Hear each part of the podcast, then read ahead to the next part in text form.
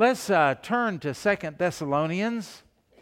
And uh, I think that uh, Paul put this in here. It seems like a strange uh, turn of events when he uh, kind of goes from where we've been and now he starts talking to people, talking about them being disorderly. We'll talk about that word in a little bit because it means a little bit more than what it uh, is conveyed in English. And, and then he kind of is saying here that while you're waiting on the Lord to return, go to work, take care of your family, provide for your own, be generous, you know, those kind of things. And he set the example of all of that. And uh, now he is concerned because he sees some idleness or laziness that is going on in the church. And I wonder if uh, maybe uh, he is writing this because as he was there in Thessalonica, maybe he noticed and discerned some things about the people there that they had a tendency to just kind of coast. They were, they were looking more for comfort and luxury than they were anything else. And uh, that's just not going to cut it in the body of Christ. We are called to do whatever your hand, your hand finds to do, do it with all your might, is in the Old Testament and uh, as well as we are to do all things heartily as unto the Lord. We're not supposed to, if you're a Sunday school teacher, you ought to be a hard working Sunday school teacher. And if you are a parent, you ought to be a hard working Christian parent. And uh, all of these things that we do, we do for the glory of our King. Someone once said, if it bears his name, it's worth our best. And uh, we cannot just say, well, it's just the church, or it's just the Lord, or it doesn't matter. Everything with excellence and everything done uh, for His glory.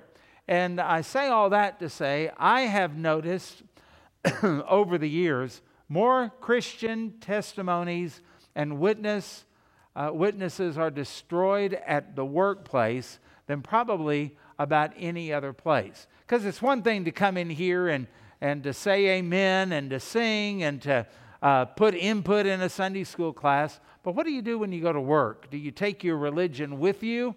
Do you take your faith with you? Do you carry it with you like you do maybe uh, a lunch or something like that? Because uh, it's important that our faith goes with us everywhere we go. Doesn't matter where it is.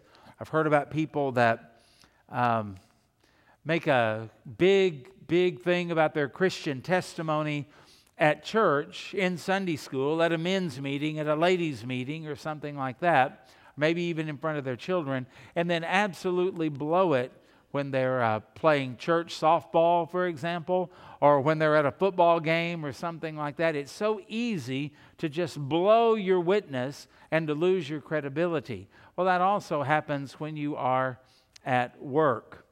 I, uh, in college, I was able, my friend and I were able to get a job at a big grocery warehouse in Tulsa.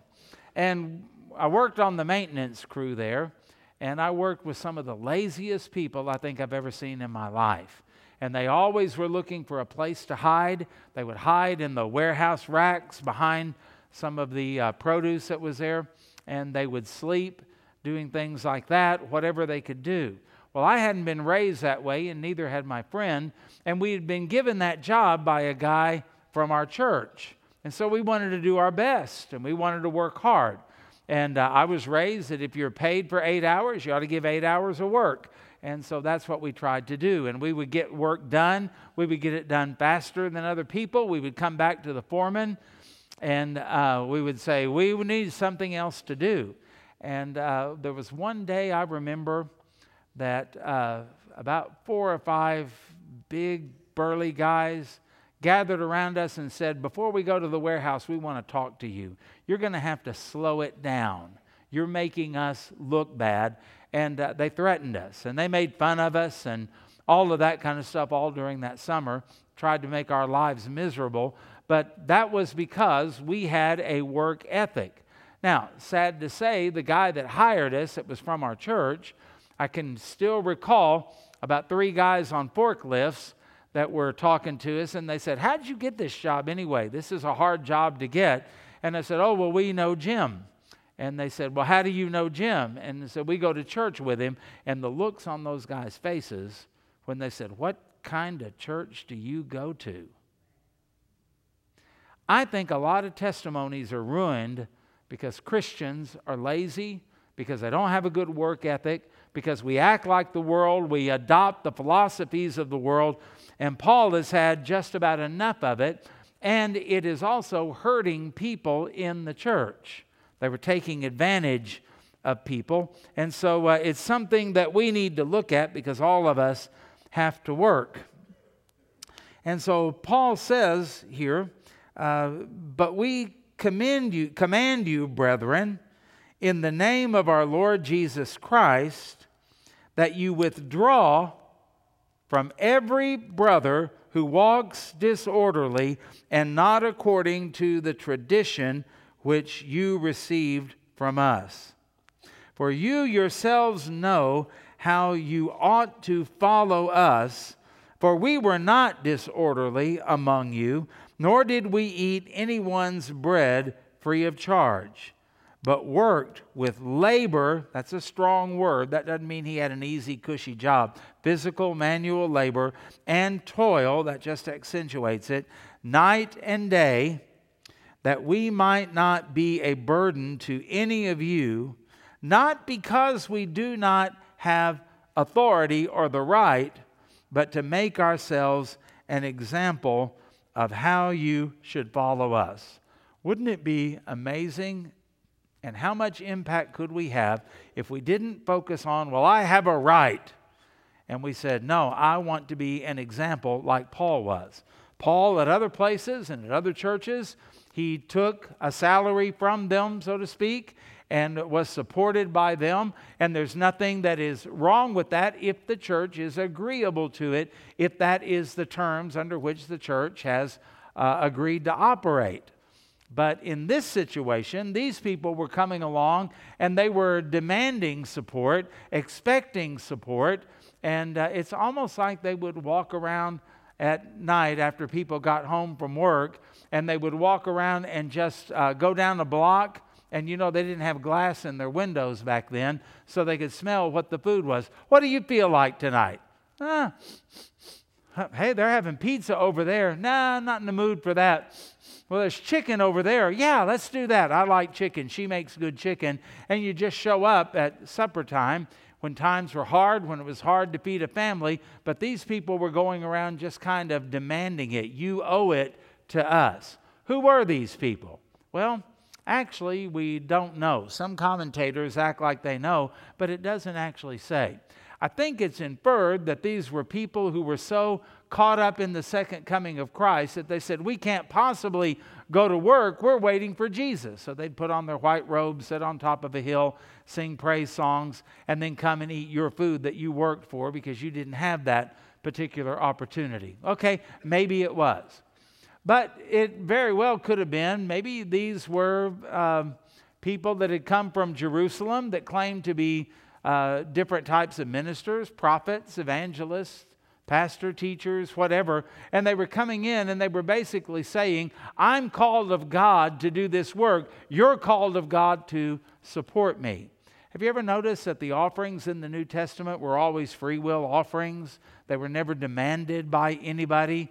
And uh, in fact, when Paul was at Macedonia, he had been taking up an offering for the poor saints in Jerusalem, and the Macedonian Christians, Paul said they gave out of their poverty. Paul even tried to get them not to give, but they wouldn't have anything of it. See, that's a different situation. That's not what was happening in Thessalonica. These are people who expected to be supported, they expected to be fed, they expected to be taken care of. It's your job. Maybe they were claiming to be experts. I don't know about you. I am so tired of experts. You know, as a parent, you don't really know how to raise your child. You need an expert. Even though God gave the children to you and God gave you His Word and His Spirit to teach you how to raise your children, no, you can't really do it. Let, let the teachers do it. They're experts. Now, they're not the teacher's kids, but they're experts. You're not. You're just. And what is always the implication when somebody says, I'm an expert? I'm an expert in counseling. I'm an expert in uh, science. I'm an expert in medicine. What does that imply? And you're not. You're not. You're, you're kind of stupid. You don't know near as much as I do. So listen to me. You see, during this COVID thing, I got tired of hearing, trust the experts. You don't really know. Trust the experts.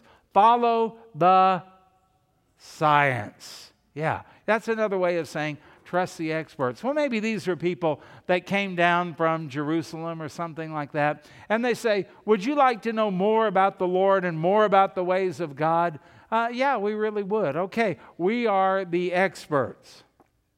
And as a result of that, unlike the Apostle Paul, they began to put demands upon these people. You've got to take care of us. We've got bigger and better things to do other than you uh, peons, other than you people that are just part of the unwashed masses. We are the elite. We are the experts. Kind of sounds like the government, doesn't it? And uh, we have people in the government certainly like that, not all. And thankfully, not all, but there are people, plenty of people like that. And uh, this demand that you owe us and you are to support us. And um, they were just, well, Paul said they were disorderly in this. Now, when I was working at that same grocery warehouse, there was a, a forklift operator. He was a Pentecostal guy named Smitty, we called him. And uh, there were two things when I think about Smitty that, that bother me. First of all, he believed you could lose your salvation. He actually told me, I believe I could get saved, live a perfect life until I'm 80 years old, and uh, have a lustful thought and have a heart attack. And if I didn't get a chance to confess that sin before I died, I would go to hell. That's not a good way to live, is it? I feel sorry for people who believe and have uh, embraced a faulty theological system like that. The other thing about him is uh, we were talking one time, and uh, you know, when he found out that we knew the Lord and knew uh, the Bible and that kind of thing, he liked talking about that stuff. And uh, on a break one time, he said, Well, man, it's hot because it would get hot in that warehouse. It was not air conditioned or anything like that. And sometimes we'd be in box cars that were pulled up by the thing. Have you ever been in a box car in a, a 100 degree plus Oklahoma summer day, uh, loading or unloading, you know, those kind of things? And uh, so, anyway, we took a break, and uh, he said, wiping with a bandana, wiping his forehead, he goes, Oh, if Eve only hadn't eaten that apple, we wouldn't have to be doing all this. I said, uh, What? And he said, Well, you know, work is a curse. And it's uh, put upon us, and we wouldn't have to work if Eve hadn't eaten that apple. And so we talked a little bit, and I said, Well, first of all, it doesn't say it was an apple. He goes, It doesn't? No, it doesn't. And secondly, work's not a curse. They worked before Adam sinned. They worked and tended the garden, they were put over it. The difference is work was a delight. Work was a joy, work was fulfilling, and the environment cooperated with Adam as he tended things in the garden. But after um, his sin, the environment turned against him, didn't it?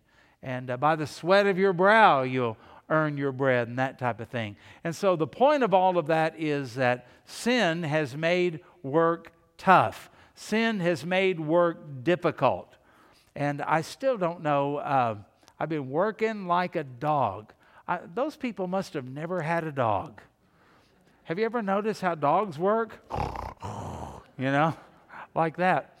But uh, think about what it'll be like. I don't know what assignments we'll have in heaven, but it says in there, His servant shall serve him. So you're going to have things to do. You're going to have responsibilities. You're going to have a job to do in heaven. But think about this Nothing is going to go against you. Everything will be working for you.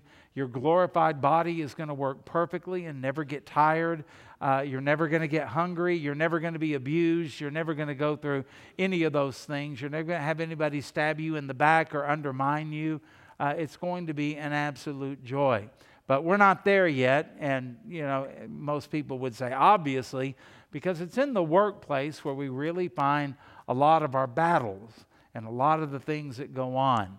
Uh, you hear language at the workplace that maybe you don't hear in uh, your normal uh, situation, and maybe you've been tempted to join in every once in a while. It's so put into your brain that the next time something goes wrong or something happens, you just kind of join in with everybody else. And then you go, Why did I say that? Why did I do that? Maybe other people around you are like those people I work with, they're lazy. And so you go, Well, if they're not going to work, why should I work? It all pays the same. And uh, maybe there are some of you who have been tempted to go with the thing, well, I get paid by the hour, and so uh, I don't need to hurry. I'll just slow down here and let the time go by and collect my check and then uh, move on. Uh, there are a lot of people that when they are at work, I heard men uh, on construction sites as well as in this warehouse and other places that uh, if I had listened to them, I never would have gotten married because the way they would talk about their wives, they would shoot you if you talked about their dog in that way. Well, I've seen Christians kind of join in on some of this stuff. Maybe not as bad and maybe not to the same degree, but then they wonder why their prayers are ineffective. They wonder why their worship is cooled off. They wonder why God doesn't seem to be blessing them. And they wonder why their witness doesn't seem to be taken seriously. Well, I'll give you three guesses, and the first two don't count uh, as to why that is. And so, uh, all of this issue that Paul is seeing here in Thessalonica, there are some people that are working and doing what they're supposed to do, and there are other people that are just simply taking advantage of them. Now, understand, Paul is not talking about people who, listen carefully, who cannot work. I mean, after all, he traveled uh, most of that area, taking up an offering for the poor believers in Jerusalem who couldn't work and were in the midst of a famine. He, was, he told us to remember the poor on different occasions. So Paul is not a hard hearted, you know, just die and decrease the surplus population, uh, little Christmas in June. Um, so, what is the point here? It's for those who can and should be are supposed to be. Work is a gift from God. The ability to work is a gift from God, and we are to do things heartily, all things heartily as unto the Lord. Now, obviously, that's not happening, happening. And some of these people that are working hard are suffering because they're having to give up their food, their livelihood that should be going to their children. They're having to give it to these other people, these maybe experts, maybe people who were messed up on the second coming. Maybe they were some of the Judaizers who came down from Jerusalem. Who knows? And so uh, we look at all of this and we go, man, that's just terrible that they would do something like that. And so uh, the scripture here, Paul gives us something here, and it's a little bit startling the way that he words it here. And this is the first point. Uh, this is a solemn command. I want you to notice these words. But we, now, when you read that third word, there's no doubt. Is this a command? Is this an imperative? Is it what is this? Uh, he tells us right here. But we command you. And who is he commanding? Brethren, not the government. The government's always going to be corrupt and all of those things that we uh, hate and despise. He's commanding brethren because Christians, so called Christians, are not acting and they're not doing right. And then he uses this phrase, in the name of our Lord Jesus Christ. Now, where have we heard that before? That's a phrase that normally is used, like in the book of Acts, for addressing demons, isn't it? So, Paul is looking at this whole thing as something that's got to be taken care of. It's not optional, and it's a spiritual problem, it's a moral problem, it's an ethical problem as much as it is anything else. When you find somebody who doesn't want to work, they don't want to support their family, there could be some reasons. They could be mentally ill, there could be maybe they're sick, maybe they're disabled or something like that. That's a different issue. But when you find an able bodied person who is content, just the other day, there was a house in Oklahoma City where police rescued a couple of kids, and uh, inside there were piles of trash and rotting food and uh, uh, dog manure. Uh, all in there, and those kids, there were maggots and all kinds of things. Okay, what is wrong in that situation? What, what in the world is going on if the parents are able bodied people. It's more than just Well, let's just get them a new house. What will that house be like in just a matter of months? Well, let's just give them um, a whole lot of food and cleaning products so that they don't have to worry about these things. Well, if they're what I think they are, what do you suppose it's going to be like in just a matter of weeks or months? You see, there's something wrong in their soul. And when you look at this whole situation, you think of it as being more of a spiritual problem than anything else. You know, the old Puritans used to say, cleanliness is next to godliness. And one of the things that was built into the fabric of America was the Puritan work ethic. You keep things up, you keep them clean, you keep them working. And when you work, you work hard, you work diligently, you don't slack off, you don't leave it for someone else to do, you take care of it yourself. And that Protestant work ethic, as it was called, is part of the key to America's success and ingenuity. But we don't hear much about that anymore. And over time, we become lazier and lazier, more dependent upon other people, and uh, there's no sense, uh, there, there's not the same sense like there were in previous generations. Uh, my dad's generation, the idea of taking charity to him and to his uh, ancestors, uh, just something they could hardly stomach, and they would only do it in times of absolute necessity. Now it seems like people are just walking around with their hands out, and that's not the way it's supposed to be for a brother. And Paul is so serious about it, he calls it a command given to the brethren in the name of our Lord Jesus Christ. Now, what does that phrase mean? You know, we pray things and we say, and I ask all these things in Jesus' name, and it's almost like it's a formula. Some people act like it's uh, that's putting the, the stamp on the envelope so it'll get somewhere. Uh, actually, it has a deeper meaning than that. Have you ever watched an old movie where the cops are running after somebody and they say, Stop in the name of the law? You know what they were saying? The law authorizes this. The law gives me the authority to tell you to stop. The law says stop. Paul is saying here, we command you, and we are commanding you with the authority of Jesus Christ. In the name of Christ means according to his will. That puts a different perspective on your praying. When you say, We pray all of these things in the name of Jesus, you are saying, I'm praying this because I believe this lines up with the will of Jesus Christ. So, oh Lord, I'm so sick of my husband. I pray you would kill him and give me another one. And I ask this because I believe this to be the will. Uh, mm, can't do that, can I? That's why we pray in Jesus' name. We're lining our will up with His, and we believe that it's His will. So you see what Paul is saying here. He's not saying, you know, guys, it might be a little bit better if. He's going, nope, I have a command from the Lord Jesus Christ. This is his will. Now, what, what is he going to talk about after he makes that strong introductory statement? If you look at the second thing, he says to separate from these people. Well, we don't like that, do we? we? We want to talk about unity and we want to be loving and all of that. And yet, the Word of God gives us a command here. What is that command? That you withdraw from every brother, not lost people, brother who walks disorderly. Now, the word disorderly is uh, the Greek word uh, ataktos, and it means an undisciplined, uh, irresponsible, idle, and lazy manner.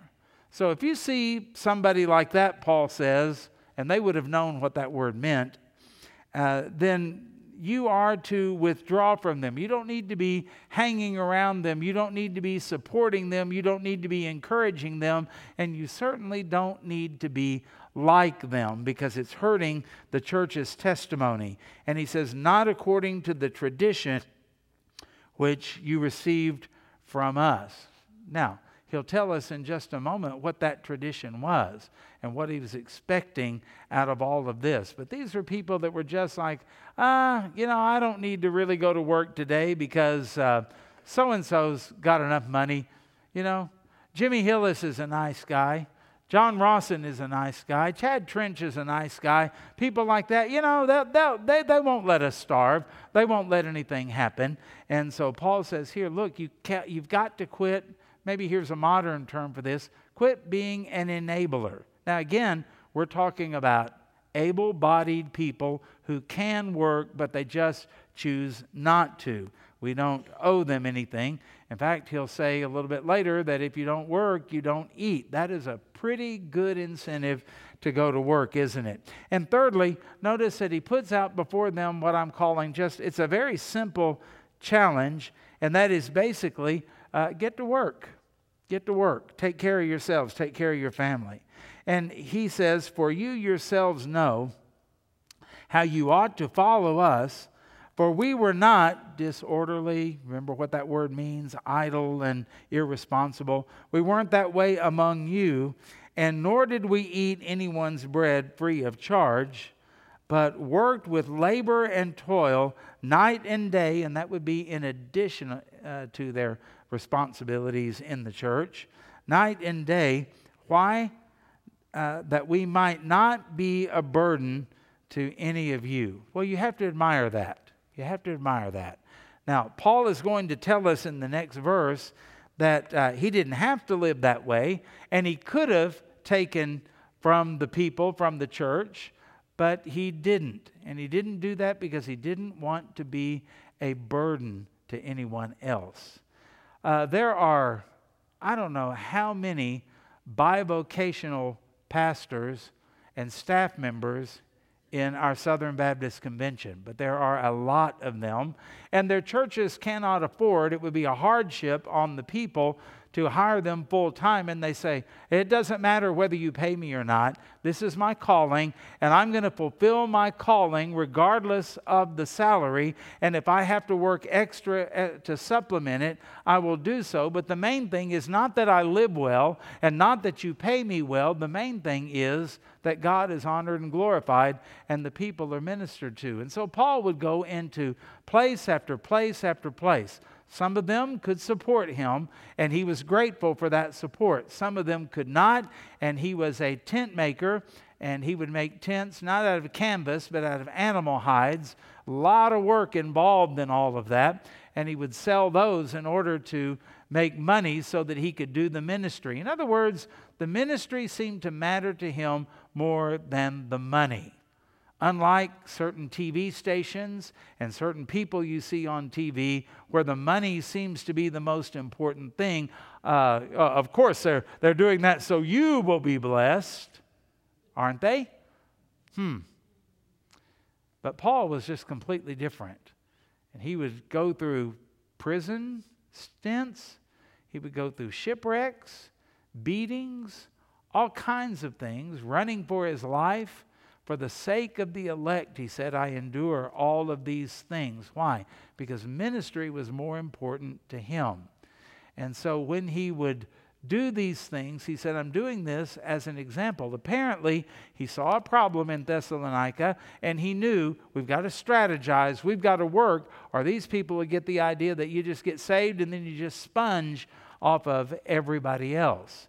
And so, uh, there's what his strategy is. We are supposed to work. Christians are supposed to be workers, and we're to do everything we do heartily as unto the Lord. Number four, there's supposed to be sincerity in caring. Everybody in a church says, I love you, but this is supposed to be sincere. Now, how is sincerity shown in loving other people? Uh, it's shown by meeting needs, isn't it? Uh, the Bible tells us that if you see a brother and they're hungry and they're cold, and you say, Ah, be warmed and filled, God bless you, and then you go on off, then how does the love of God abide in you? What we're supposed to do is to meet those needs so that the love of God can be physically seen, and uh, then God gets glory. Let your light shine before men so that others see your good works, and then they don't just praise you, they glorify your Father which is in heaven. And when Paul said, I love you and I care about you, he meant it. And he knew that the Thessalonian church was maybe because of their size or maybe because of the uh, uh, the uh, uh, economic demographic that made up the congregation, he looked at that and he said uh, to his team, uh, we can't we can't do this. These people are struggling as it is, and we've got to minister to them. And somebody might have said, "Well, let's go over here to Corinth. They have a lot of money." Paul would say, "No, we're called here." This is the place we're supposed to minister. We're called to minister in the hard places. We're called to minister in the difficult places. We're called to minister to the people who need it the most. Let's get busy. And so they opened up a tent making shop and they would work and they would work hard so they could support themselves during this time and not be a burden to any of the people. Now, when I look at that, I go, wow, Paul really did love these people. He loved them enough to say, I'm not going anywhere. He loved them enough to say, I will stay here as long as I can. Now, persecution ran him out of Thessalonica, but while he was there, he worked for his own food so that he didn't have to put a hardship on them because they could not afford it, and it was in complete sincerity. Now, uh, he says in here, not because we do not have authority but to make ourselves, here it is, an example. Uh, I mentioned this earlier. How much would change if we quit thinking about what we deserve and our rights and we started thinking about what kind of an example we could be? And people that are good examples, they do like Christ did in Philippians 2. They lay aside and lay, a, uh, lay down rights and privileges in order to minister to other people. And that's what we are called to do no personal rights. Remember that. And so Paul said we wanted to be an example. He saw this laziness. If you uh, want examples of, uh, you know, how Paul could have taken a salary, uh, so to speak, 1 Corinthians chapter 9 speaks of this, and uh, 2 Corinthians chapter 11 and 1 Thessalonians chapter 2. And he was always grateful for what the people would give to him, but he never took that as his right that he had to demand. And so uh, let's just kind of wrap it up here and let's think about this. These people were obviously they were idle. And at times during their idleness, when they should have been working, they were kind of being busy bodies. They always had their ear up listening to a conversation or the latest gossip and going from house to house and place to place to do that. The Bible never commands us to be idle. Even if you're retired, let me encourage you don't be idle. Maybe have an encore career or a hobby or something like that, but don't be idle. 1 Timothy chapter 5 verse 8 says, "But if anyone does not provide for his relatives, and especially members of his household, he has denied the faith and is worse than an unbeliever. Worse than an unbeliever. That's what was happening in Thessalonica. And uh, these people were hurting the church's reputation. You can think about people out there that were industrious, that were running businesses, that were working hard, and then they saw the Christians coming by and uh, you know could you could you spare a few oranges? Could you spare a loaf of bread? Could you you know i'm a christian and i'm waiting for jesus to return and i'm just humble and could you spare that? Well it's hurting the church's reputation. People were saying that the church is nothing but a bunch of beggars. Their god can't even take care of them. Colossians 4 5 and 6 says walk in wisdom toward outsiders you got to be careful how you present yourself we don't want the world to ever think we need them to finance the church. Our God is able to take care of us through the offerings of His people. We don't need the lost world to back us up. Be careful. Walk in wisdom toward outsiders, making the best use of the time. And uh, let your speech always be gracious, seasoned with salt, that you may know how you ought to answer each person. And so many times we find ourselves kind of hamstrung and tongue tied because we haven't been living right and we don't have credibility in front of the world. They don't they, they would look at us and they go, You don't really believe that because you don't act like it. You don't really pour your life into it. You're haphazard about it. You're always looking for what's comfortable and you really have never sold out to Jesus Christ. Well, if that's the case, they have every reason to question it. Uh, also, these people needed church discipline, that unheard of thing that we don't ever want to do. That would be so unloving. This is a command. And uh, 2 Thessalonians chapter 3, 14 and 15 says, If anyone does not obey what we say in this letter, take note of that person and have nothing to do with him. Why? That he may be ashamed. There's that word we don't like today. Don't shame me. Well, Paul said in this, there are some things that are supposed to happen where you should be ashamed if you call yourself a child of God. But then he adds this to temper it do not regard him as an enemy, but warn him as a brother. You love your brother? Yeah, then you'll warn him. Then you'll follow through on this. If not, you'll just let him go and continue on with it, is what Paul's point is. And consider this too we should follow people who are givers. I think what was happening here is that the, the rank and file of the church were starting to be swayed by these lazy people. Well, they don't work and they wear better clothes than I do. Well, they don't work and they have a pot belly and my kids are skin and bones. What's going on? And so we need to follow the, the right people. 2 Corinthians chapter 8 verse 1. We want you to know, brothers, about the grace of God that has been given among the churches of Macedonia, for in a severe test of affliction their abundance of joy and their extreme poverty have overflowed in a wealth of generosity. We wouldn't expect those kind of people to be generous, but they were. Generosity on their part. For they gave according to their means, as I can testify, and beyond their means of their own accord. Now, there's the key. In Thessalonica, people were being demanded to give and hounded to give, pressured to give in Macedonia, they gave, yeah, it was out of their poverty, probably more than they could afford, but notice it was of their own accord. And then he says, begging us earnestly for the favor of taking part in the relief of the saints. And this not as we expected, but they gave themselves first to the Lord and then by the will of God to us. You know what Paul is saying? It was overwhelming what they did, and they had every reason not to give. We tried to get them not to give. No, you need this more than I do, and yet they gave it anyway because they had given themselves first to the Lord. Boy, if you give yourselves to the Lord, that solves the whole problem of giving. You don't have to legislate it or push it or force it or anything like that, do you? And then understand this we should do everything with excellence and intensity, not haphazardly for the Lord.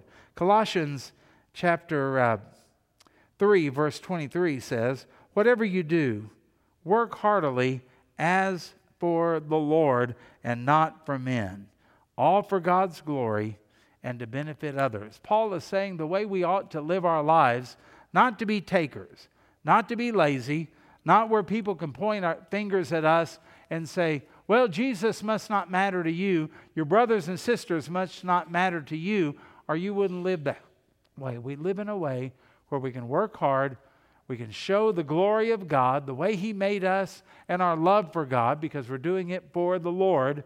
And then we also are generous because we give, not because we're forced to, not because we're pressured to, but we give as the Macedonians did of our own accord. We do it because we want to. We do it because we love. We do it because we're sincere.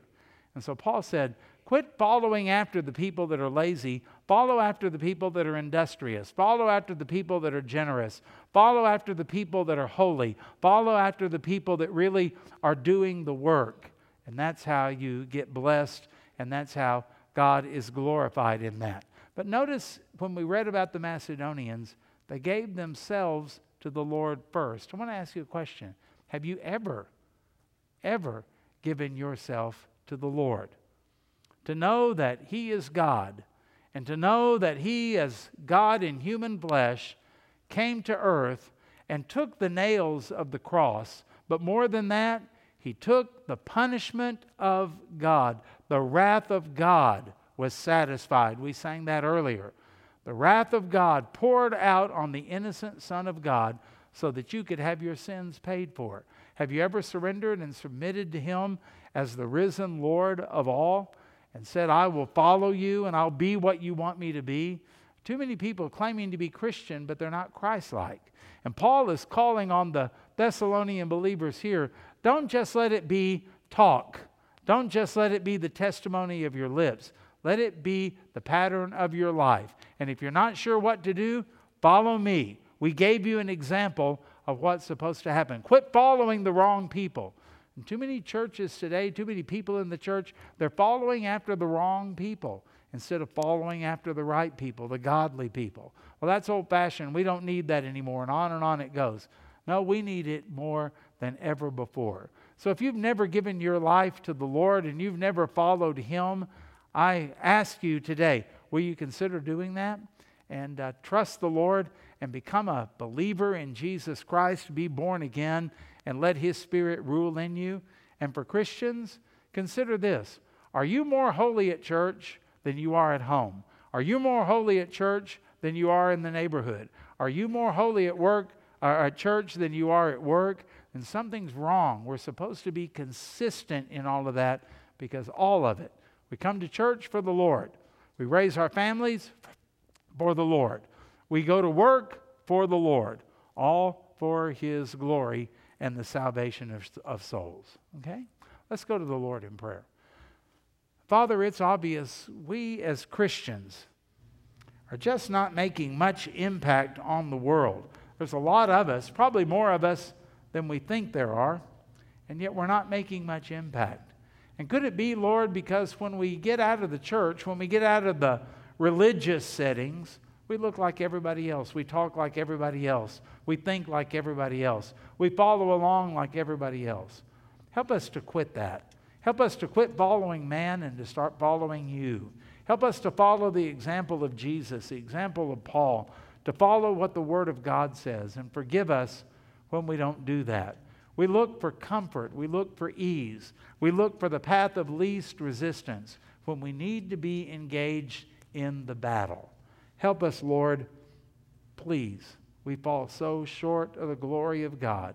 We pray that you would save those that are lost, and we pray that those that are saved would look like it, live like it, act like it, believe like it, and that we would go to battle for the glory of God with the full armor of God on in a way that we are salt and light in a lost and dying world. We can be effective. And we pray all of this for your glory in Jesus' name. Amen.